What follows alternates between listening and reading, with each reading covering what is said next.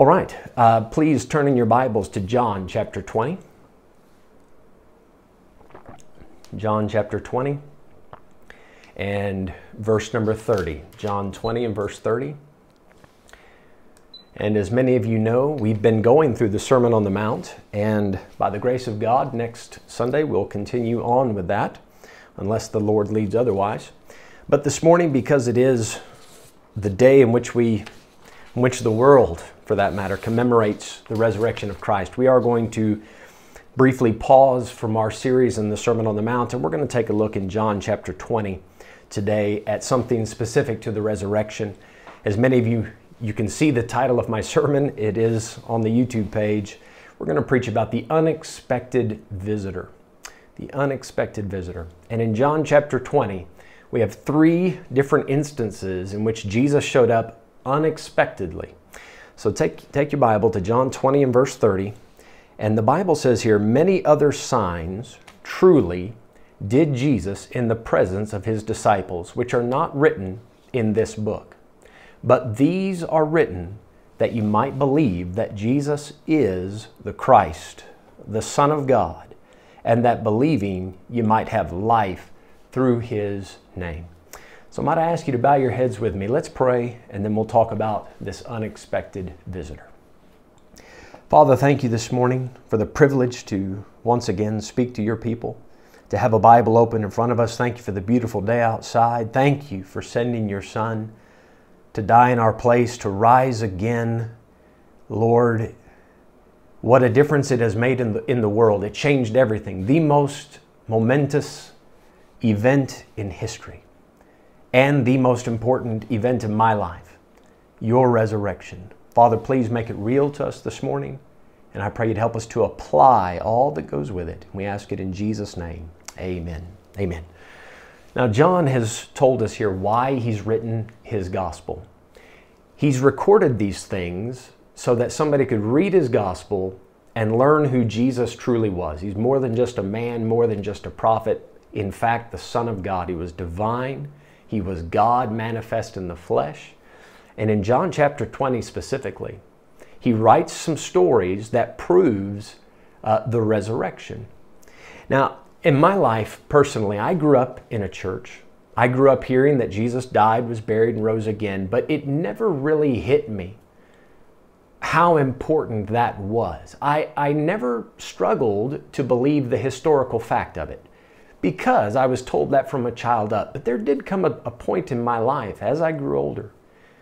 I began to ask myself, what, what is so, yes, the resurrection is unique and it's interesting, but why is it so groundbreaking? Why does it, why should it affect me so much? And I, for whatever reason, could not make that connection to my life personally.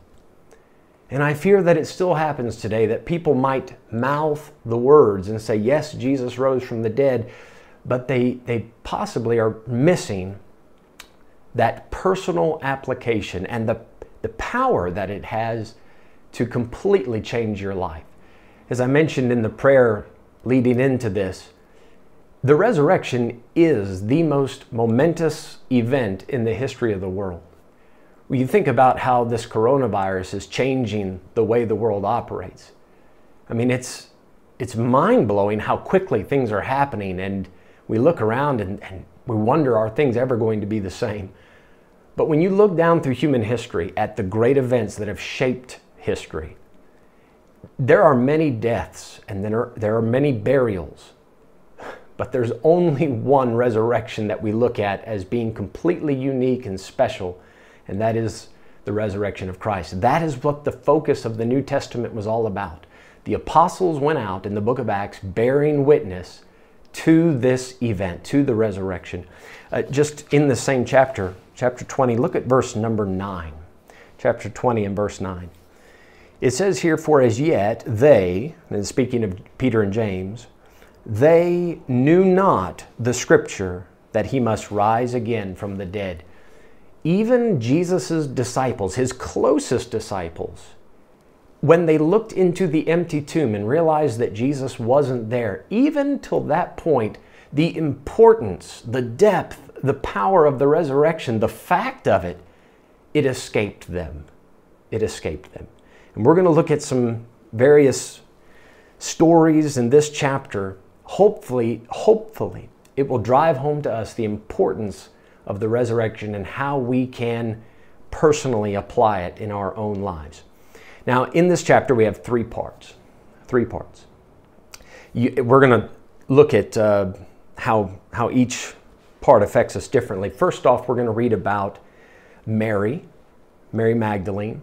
Now, Peter and James, they are in the story, but I see them as a bit of a secondary part to that, to the story of how Mary saw Jesus. Peter and James only saw the empty tomb and not Jesus himself in the beginning. And then the second part, we're going to look at the disciples gathered in the upper room. And then in the third part, we're going to look at Thomas. And in each of these parts, the resurrection of Jesus fixes something that they were going through. In the first part, it fixes sadness. In the second part, it fixed their being scared. And in the third part, it fixed Thomas being skeptical. So let's take a look at these three things. First of all, Mary, when she went to the sepulchre, to the tomb that morning, she was sad at the sepulchre. Sad at the sepulchre. In verse number uh, 11, if you can look there, Mary stood without at the sepulchre weeping. Now, Mary had gone with the other ladies, and you can read in the other Gospels how that story uh, played out. But they met the angel there at the tomb, and the angel said, Whom do you seek? We seek Jesus. He's not here, he's risen. And some of the ladies run off to tell other apostles. Mary runs and tells Peter and James. And when she does, Peter and James come, they stick their head in and eventually go into the tomb. They see that it's empty. And then the story turns back to Mary individually standing there at the tomb weeping. It says in verse 11, As she wept, she stooped down and looked into the sepulchre. She's looking deeper into the resurrection. I hope you are this morning. And it says, And seeth two angels in white sitting, the one at the head and the other at the feet, where the body of Jesus had lain. And they say unto her, Woman, why weepest thou? I want you to just focus on that question for a moment. Why weepest thou? Heaven is concerned about why you're sad. Now, you look around, there's plenty of people in the world today that are sad, and for legitimate reasons. Mary certainly had a legitimate reason, and possibly today you're shedding some tears. Possibly today you're also sad. In verse number 14, or 13 rather, she saith unto them, Because they have taken away my Lord, and I know not where they have laid him. Notice that Mary had yet to comprehend and wrap her head around the fact that Jesus had risen, even though by this time in the story, the angels had already told Mary, He's not here, He's risen. Again, you have to read the other Gospels to put that together. She had heard the good news, but it had never sunk in perfectly. It had never gripped her heart. She's still weeping. Verse number 14. And when she had thus said, she turned herself back and saw Jesus standing and knew not that it was Jesus. Now, I don't believe that she was looking directly face to face at Jesus at this point. Remember, the tomb where Jesus was buried was in a garden. And therefore, it wouldn't be surprising if there, if there was another person working in the garden. So when Mary is visiting the tomb, she's there weeping, she's looking in the tomb. Now she turns to come out and, and, and uh, she turns her attention away from the tomb for a second and supposes that this man who's speaking to her is the gardener. You know, there's a chance that Jesus might be closer to you today than you realize. There's a chance that Jesus can take something unexpected and use it to visit you personally, to speak to you personally. This is completely unexpected to her, but verse number 15 Jesus saith unto her, Woman, why weepest thou? Same question. Heaven is concerned about your tears. Jesus personally is concerned about your tears. Friend, we have a, a great and merciful high priest. He is touched with the feeling of our infirmities. He is afflicted with our afflictions. When you're in pain, He is concerned. He weeps with those that weep. Woman, why weepest thou? Whom seekest thou? Even though he knows the answer, he still wants to engage in a intimate conversation, in, in close fellowship, in communion, communion with you. Woman, why weepest thou? Whom seekest thou? She, supposing him to be the gardener. So I, I, I, don't read where she looked him in the face to say this. She just figures this, this gentleman, this gardener over by the side, is asking me this. She, supposing him to be the gardener, saith unto him, Sir, if thou have borne him hence, tell me where thou hast laid him, and I will take him away. So she sees the man she knows that there's a man speaking to her, and she is asking a she's giving a natural response to this, not thinking the resurrection is a real thing. She says, "Just tell me where where the body is. I want to give him a proper burial." We can understand her sadness. Her closest friend, her Lord, her Master, her Savior has just died. She witnessed this horrible, brutal death. And it's been three days. I wonder this morning, why are you weeping? Maybe you've been weeping for a few days. Why weepest thou? Maybe the Lord will show up in your living room this morning and speak to you in that still small voice and ask you personally, Why weepest thou? You, yea, you personally. What's on your heart? What's wrong? What's got you sad? Mary she had lost a loved one. She lost her closest friend in Jesus, the one who had changed her life. She lost, in, in so doing, she lost her purpose for living. Jesus was her life. She was one of his closest disciples. Now her purpose for living is gone. And at the same time, this all works together. She lost her fellowship with Jesus because every day she, she walked with him, listened to him, communicated, talked with him, and now that hasn't happened for three days. And if you go without speaking to Jesus for three days, without hearing from Jesus for three days, that's heartbreaking. Now, maybe you're sad for a slightly different reason today. Maybe you've lost something different. But it could be, it could be that the fellowship that you once experienced with God is not as close, is not as strong as it used to be. That's enough to bring tears to your eyes. Maybe you have lost your purpose for living. You've lost hope. You're frustrated and depressed, and you see absolutely no reason to go on. You've lost your way. Notice what happens in verse 16. Jesus saith unto her, Mary. Now, it's at this point, no, notice what it says Jesus saith unto her, Mary, she turned herself and saith unto him, Rabboni. So I don't think she was looking directly at him to begin with. She knew he was there. But now, when she hears her name personally, she turns and says, Rabboni, which is to say, Master. Imagine with me for a moment the joy that leapt up in her heart when she heard her name called. If you don't mind me preaching for a moment, one of these days, folks, it might be really soon, your shepherd is going to call your name, followed by come up hither, and we are going to escape this world of pain and sorrow and sadness and tears and death and sickness and we will be caught up together and meet the Lord in the air, and so shall we ever be with the Lord. I can't wait to hear my name called. But did you know that it is possible for you to hear your name spoken by the shepherd even before the rapture? It is possible this morning that Jesus, very gently, very meekly, can sit down next to you wrap his spiritual arms around you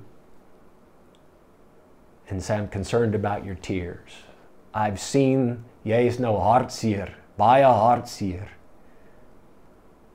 What's wrong? Tell me about it, he says. And, and you may not realize how close he is. You may not realize how concerned he is.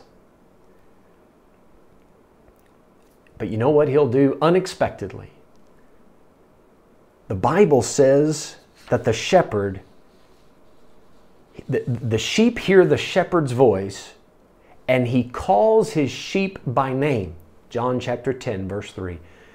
Unexpectedly, the shepherd can just speak to you personally. As you hear this, you no longer hear the voice of Pastor Mike, but you hear the voice of the Lord Jesus saying, Whatever your name is, Dani, Uam, Sissy, Puti, friend, whatever, whatever, however he gets your attention, to let you know that he's near. When Mary heard her voice, heard her name, she knew the voice of the shepherd. You say, How do you know when God's talking to you?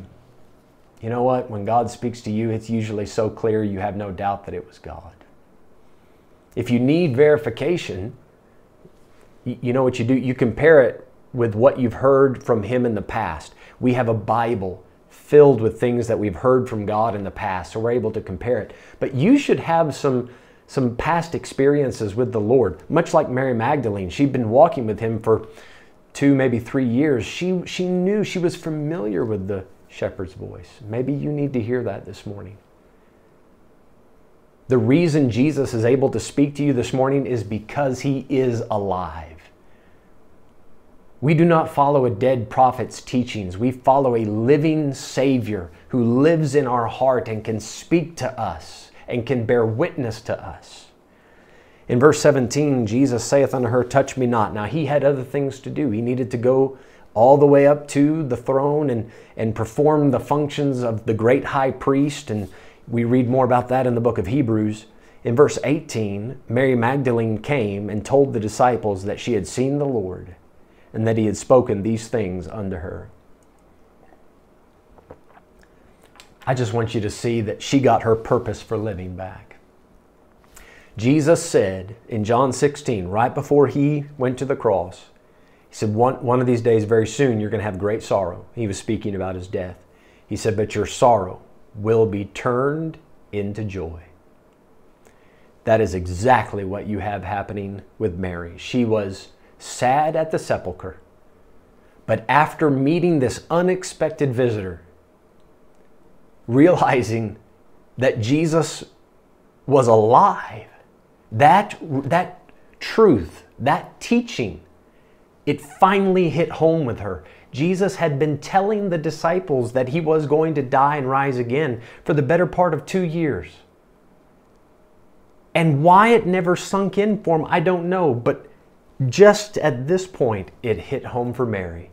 And she has a renewed sense of living and a meaning for life and purpose and a zeal. And off she goes to tell the disciples. And I promise you, there's a smile on her face while she does it. So this morning, you need to realize that whatever the sadness, wherever it's coming from, the loss of a loved one, the loss of hope, the loss of fellowship with God, through the resurrected Christ, you have a sense of hope, a reason for living. You know that the plan of God is working. All the promises of God are yea and amen in Christ. We believe that because of the resurrection. It validates everything God promised that He would do, which means that when God says He catches your tears in a bottle, we can believe that He does. Your sadness can be turned into joy because of the resurrection. Let me show you the next group. John 20, verse 19. We begin to read about the disciples. They are scared of the circumstance. So Mary was sad at the sepulchre and the disciples, they're scared of the circumstance. I believe this point. Now, point one speaks to a lot of people. It should, I believe. But, but point two, I think it speaks to even more given our current circumstance. It says, then the same day at evening, this will be Sunday night of the resurrection, Sunday evening being the first day of the week, when the doors were shut where the disciples were assembled for fear of the Jews, came Jesus and stood in the midst and saith unto them, Peace be unto you. They had an unexpected visitor. The disciples, they're gathered in this upper room and they've shut the door for fear. I understand that. I'm not going to condemn them, criticize them too much. I understand their fear. As a human being, I get it. The, these disciples, I'm just, I, I want this point to, to really set in for all of us. I want to paint the picture properly because as followers of Christ, they, these men, we're looking now at the 11, these men who had been following Christ, they had been preaching that Jesus is the Son of God, He's the Messiah, the kingdom is coming. And they recently ran off in fear.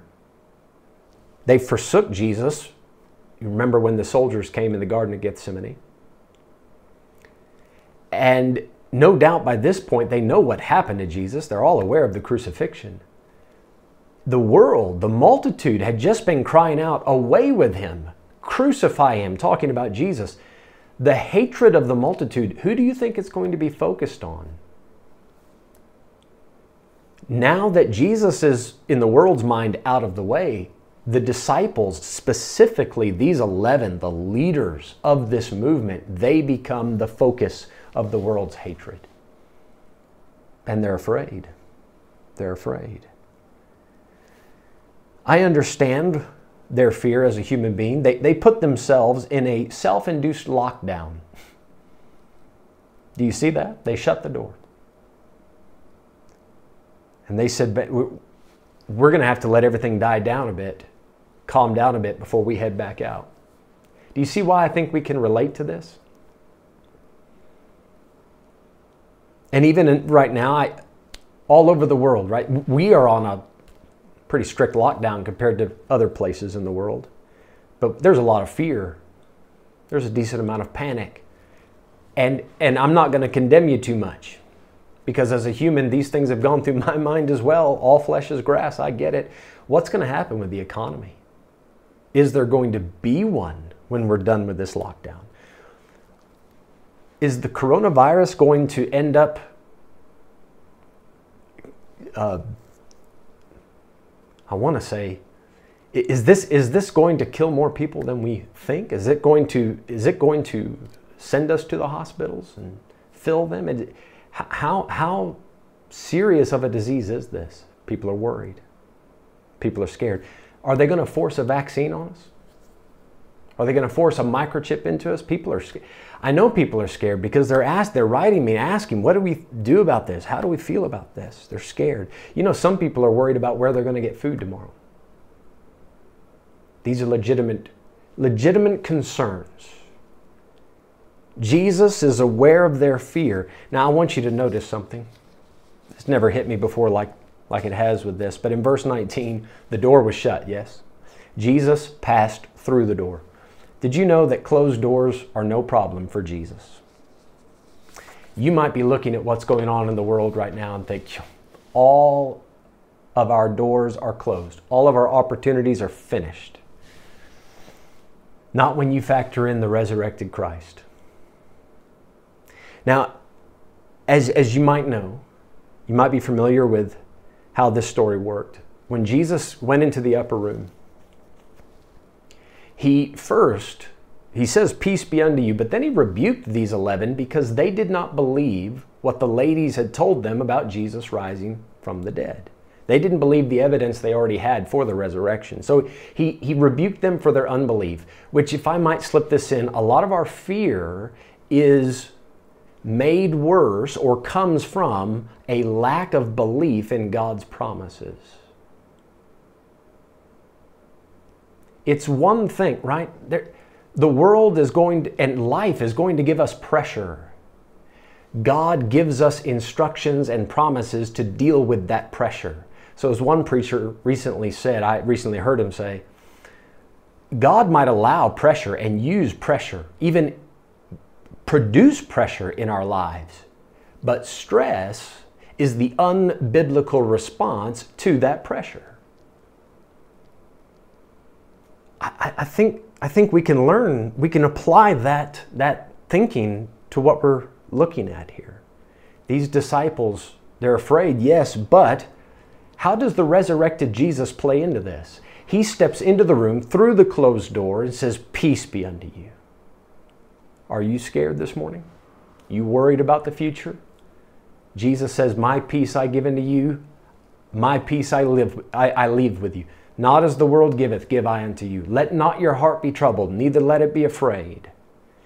You know what Jesus did for the next 40 days? The Bible says that he met with the disciples over the course of those 40 days and he taught them about the kingdom of God and he told them, you can read this in Acts 1, wait here in Jerusalem for the coming of the Holy Spirit. Right? He said, John baptized you with water. You guys are going to be baptized with the Holy Ghost. And he spoke to them about the Holy Spirit. I find it interesting that in our passage, if you look at what happened, verse 20, and when he had so said, he showed unto them his hands and his feet and, and his side.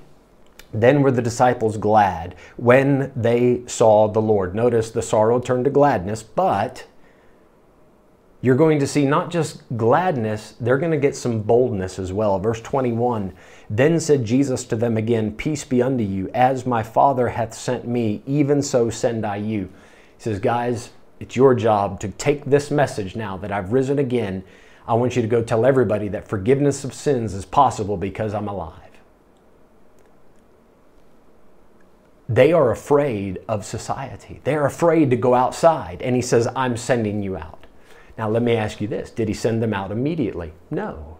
Which I love the balance of this, the wisdom of God, breathtaking in this thing, because he didn't send them out that same evening because the multitude could very well have been in such an uproar that they wouldn't have even given the disciples a chance to speak. Right? You remember a couple times in the book of Acts this happened where the multitude just got stirred up. Paul tried to preach and the other disciples said, "Paul, don't even try. You, you, they won't even let you get a word in." And then they just had to go to the next town.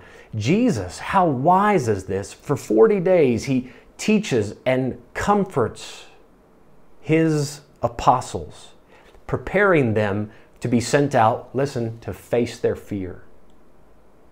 He says, Guys, you can't just live in the upper room forever.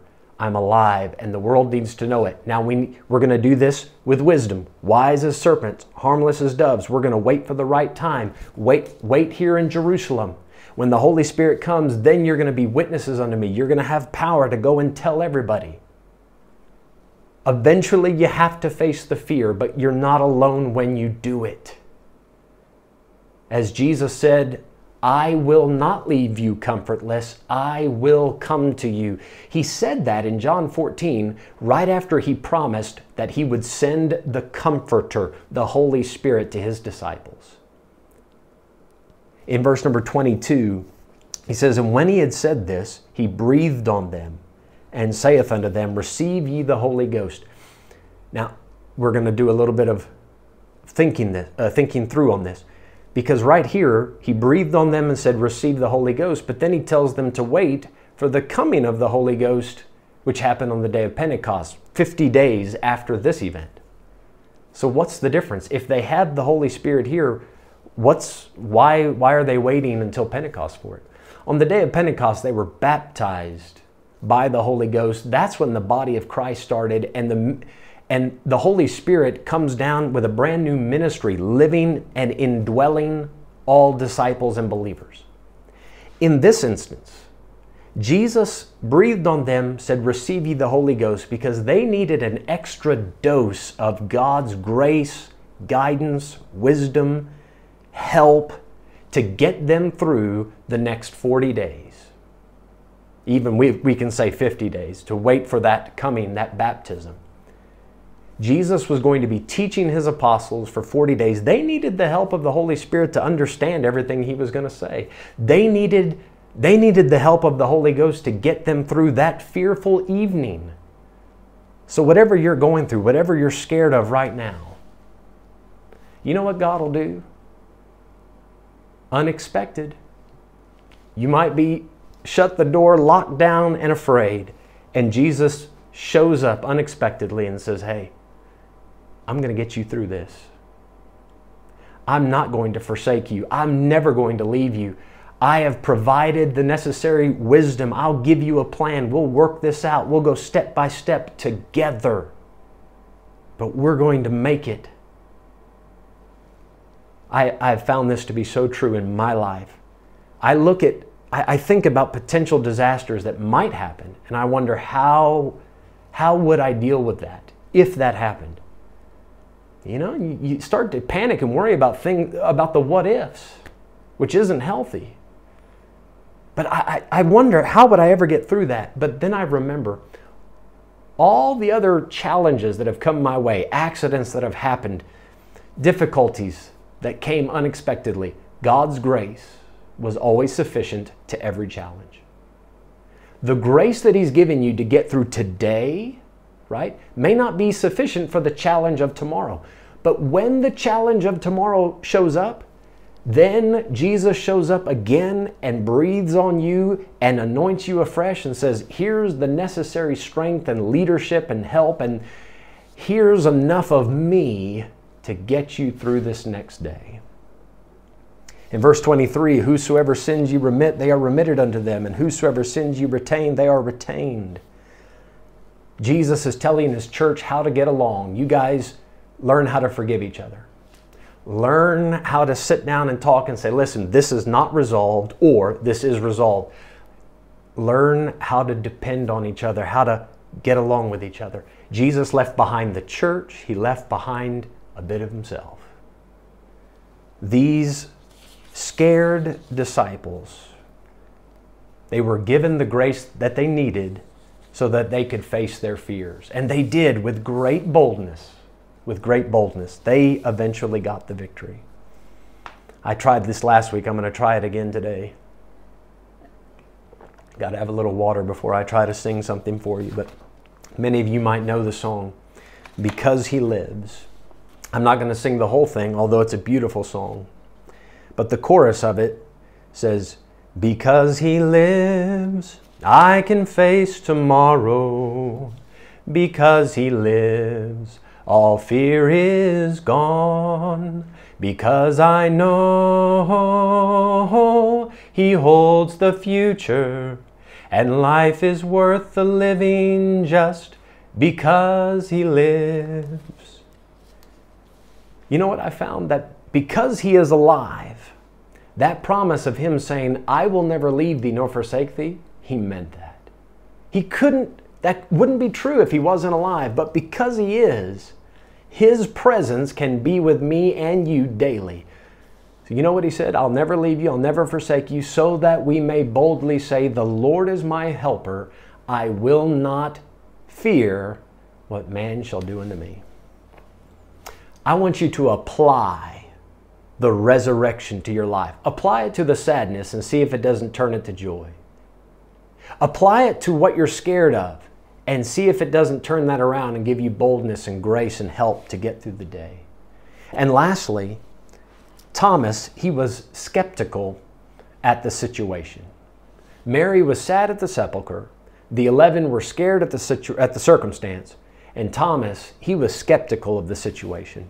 Now we know this, we, we call him doubting Thomas, but in verse 24, but Thomas, one of the twelve, called Didymus, Didymus means twin, uh, so evidently he had a twin brother, was not with them when Jesus came. He missed that Sunday evening service. The other disciples therefore said unto him, We have seen the Lord. But he said unto them, here's his skepticism, his doubt, except I shall see in his hands the print of the nails, and put my finger into the print of the nails, and thrust my hand into his side, I will not believe. Thomas was skeptical he, strangely enough, you and I actually share more in common with Titus, or uh, with Titus, with Thomas than, than you might realize. Because we were not in the upper room when Jesus came and showed the 11 his hands and his side. We were not there to see that physical evidence like Thomas. And for some people, they, they say, I, I'm not satisfied to simply believe it because somebody said it. Now, let's be careful that we understand the situation here. Thomas, he had the witness of the ladies, the other female disciples, and the apostles who would eventually go on to write the New Testament. You and I, we also have the witness of the apostles because we still have this New Testament. And the evidence, Thomas, it's not as if he didn't have any. He did have eyewitness testimony to go by. But for him, it simply wasn't enough. And for some people, maybe, maybe we have some visitors this morning watching this live stream. And for you, there's always been a nagging question Why is Christianity the right way? Why, why, why follow Jesus and not Muhammad? Why not? Why Christianity and not Hinduism? Why do we have to single it down to say it's only Jesus? Why can't it be anybody just choosing the path that they want? Why is Christianity the right way? And you just have your doubts. Some, sometimes it's because, right, you've gone to school and you've heard people argue against Christianity and they've put some questions in your head, maybe legitimate questions, but it has caused you to doubt. For other people, maybe you saw some church folk as you grew up, or maybe even later in life, and they were complete hypocrites, and it has turned you against Christianity. And much like Thomas said at the end of verse 25, you have decided, I will not believe. What can the resurrected Jesus do to change your mind? Now, if Jesus hadn't risen again, Thomas' doubts, Thomas's doubts would be well founded. But you're going to see an unexpected visitor show up once again. In verse 26, after eight days again, his disciples were within. Now, no longer are they in Jerusalem. By this point, I believe they're up in Galilee. They're, they're uh, gathering in a different room at this point. Eight days again, his disciples were within, and Thomas with them. Then came Jesus, the doors being shut, and stood in the midst, and said, Peace be unto you. Then saith he to Thomas, Reach hither thy finger. Notice there's a group there, but he focuses right in on Thomas. He knows exactly the needs of Thomas's heart. And this morning, more than other mornings, I don't know who I'm preaching to. I'm going to trust that the Lord, as the Good Shepherd, puts his finger on your heart and answers the questions that, that have been nagging you. I'm going to pray that he, he gets your personal attention and says, hey, you might have doubts about this or that, but look at the evidence I am providing. He says to Thomas in verse 27 Reach hither thy finger and behold my hands, and reach hither thy hand and thrust it into my side, and be not faithless but believing. Jesus, you're going to see in just a moment, it would have been better for Thomas to have believed the testimony of the apostles, but Jesus, being the merciful Savior he is, he answered Thomas's skepticism.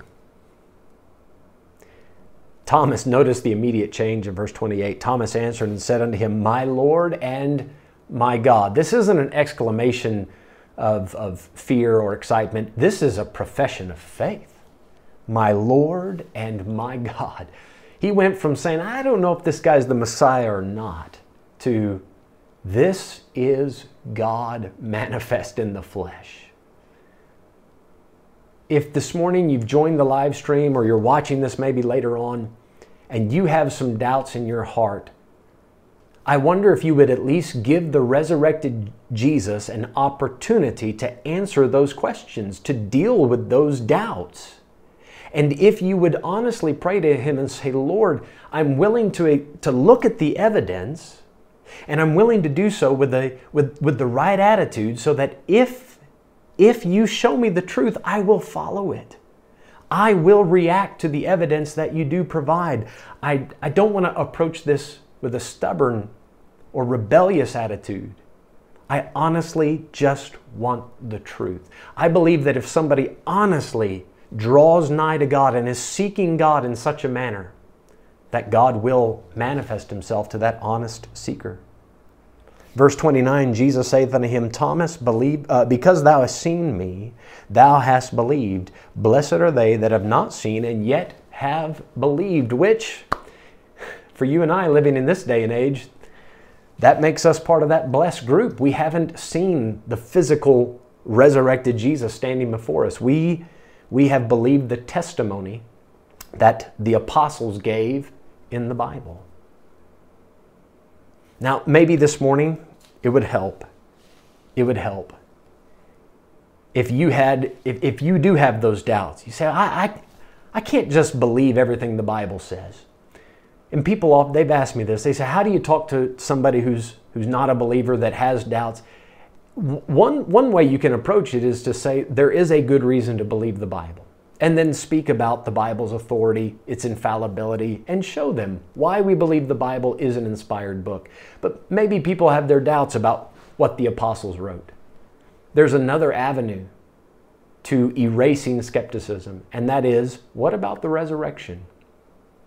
People sometimes look at verse 29 and say that Jesus is advocating blind faith. Just believe it because we said it.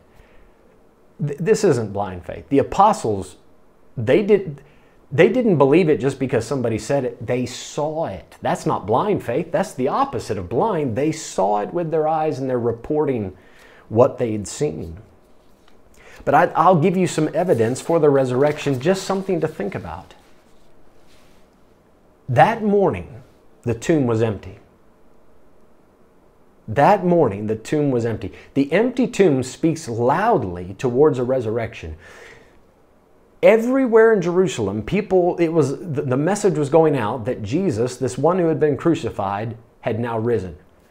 The Jews, rather than going to the tomb and saying, There's the body, he didn't rise, the Jews created a story to explain why the tomb was empty. They said, Oh, the disciples came by night, you know, stole the body. The, by making that story up, the Jews are in a, they are accepting the fact that the tomb is empty. Why was the tomb empty? The claim is that Jesus had resurrected. All you have to do is provide a corpse and the movement of Christianity stops, but it was never produced. Surely that was sought out. But the evidence supported the Christian message. The tomb remained empty. The corpse was never found. Another thing to think about these apostles who were preaching this, they eventually gave up their lives. They suffered, many of them brutally were martyred. They didn't become famous by the world standard, they didn't become rich. They marched bravely to their death preaching the resurrection of Christ. If they knew it was a lie, why would they do that? What would have been their motive? It makes much more sense to say that they had truly seen Jesus after he had risen from the dead. Another thing to think about James, the Lord's brother. The, Jesus had physical brother, half brothers, half sisters. One of them was named James. This man, James, eventually became the pastor of the church in Jerusalem. And to the best of my knowledge, he wrote the book of James. What changed this man's mind? Because in the days of Jesus' ministry, all of his brothers and sisters were offended at him. Well, the Bible tells us in 1 Corinthians 15, James was one of the people to whom Jesus appeared after he rose from the dead. It was the resurrection that changed his mind. What else could explain it? And along those same lines, we have to consider the Apostle Paul. How do you explain the, the extreme transformation of a Christ rejecting, Christian killing Jew who suddenly and drastically changes his life and now becomes the chief proponent of Christianity, writes the majority of the books we have in the New Testament, how do we explain this? The, the best explanation for all of the evidence is to say that Jesus did, in fact, rise from the dead. Now, if he rose from the dead, that validates everything that he said in his life. That means that when he said, I'm the way, the truth, and the life, and no man comes to the Father but by me, that must be true. Jesus said, The scripture cannot be broken the, the Bible's infallible, then that statement must be true. So once you see that the resurrection is the best explanation for the evidence, that leads us to believing what the apostles wrote and said. And So the resurrection, the body, it all works together. I, I recently, I had a, a debate, I say recently, a couple years ago now. I was invited to a debate in Durban with, with a Muslim, and we were discussing the deity of Christ. Is he God? And we were talking about these statements that he made uh, about being I, I, and the Father are one, and before Abraham was, I am. And, and I gave several proofs for Jesus being God, but then at the end of it, I gave them this challenge, and I'm going to offer you the same challenge for any Thomases that I might be speaking to this morning. And the challenge is this I explained to them that if Jesus is God, that means that he did rise again from the dead, and that he did ascend back to heaven, that he is seated at the right hand of the Father, and that he is who he claimed to be. And if that is the case, if he is alive right now today, then you can speak to him. He can hear you and he can respond to you. So the, the challenge that I'm extending to you is if you are in doubt, express that doubt to the Lord. Ask Him. Ask Him, please, Lord, I, I want to respond to the truth. I want to be on the right path. And if, if you will just give me give me the information, send the right person into my, into my life, show me what I need to see from the Bible. Just let it make sense. If you will approach Him honestly with a, with a soft heart, then if He is who He says He was, He will, as He did with Thomas, He will answer your questions. He will answer your questions. But you have to approach Him honestly. Maybe you can think of this as we come to a close. Look at how many lives have been changed since the resurrection of Jesus. Multiple millions of lives have been drastically transformed because this unexpected visitor who rose from the dead 2,000 years ago showed up in our lives. He changed mine. He's changed many of you that are listening. And friend, if you happen to be the Thomas in the crowd, he can change you as well. I beg you today to approach him honestly. Ask him the questions you need to ask, and then wait for him to answer. I have great confidence that if you approach him with the right heart, he certainly will. What's your situation this morning? Are you sad at the sepulchre? Are you scared at the circumstance? Are you skeptical of the situation? No matter what it is, I am I am convinced that the resurrected Christ unexpectedly can show up and do something about those struggles that you're experiencing. I believe that all of these things can be applied and help us right now, today. Would you please join me in prayer as we bring this service to a close? Father, thank you for the opportunity to preach this morning. And I would ask that you please address the individual needs of your sheep. And if there's possibly one that has gone astray, Lord, maybe somebody's skeptical and has doubts. They've never personally trusted you as their Lord and their God. Would you please grab a hold of that person's heart this morning? Show them what they need to see, answer their questions. Bring them in, God the sadness, the people that are scared, the fear, please, God, you can deal with that. Help us to, to, to actually apply the resurrection to our lives, to think about how it can change our situation. Lord, help us to live as if you're alive because you are. Please let that be a living reality for us. Thank you for the privilege of preaching the Word of God this morning. Please let the seed sink deep into our hearts. And please bring us back tonight again as we honor you with the ordinance you gave us of the Lord's Supper. Father, thank you for this beautiful day. In Jesus' name, amen. Folks, thank you so much for tuning in, and Lord willing, we'll see you tonight at 6 o'clock.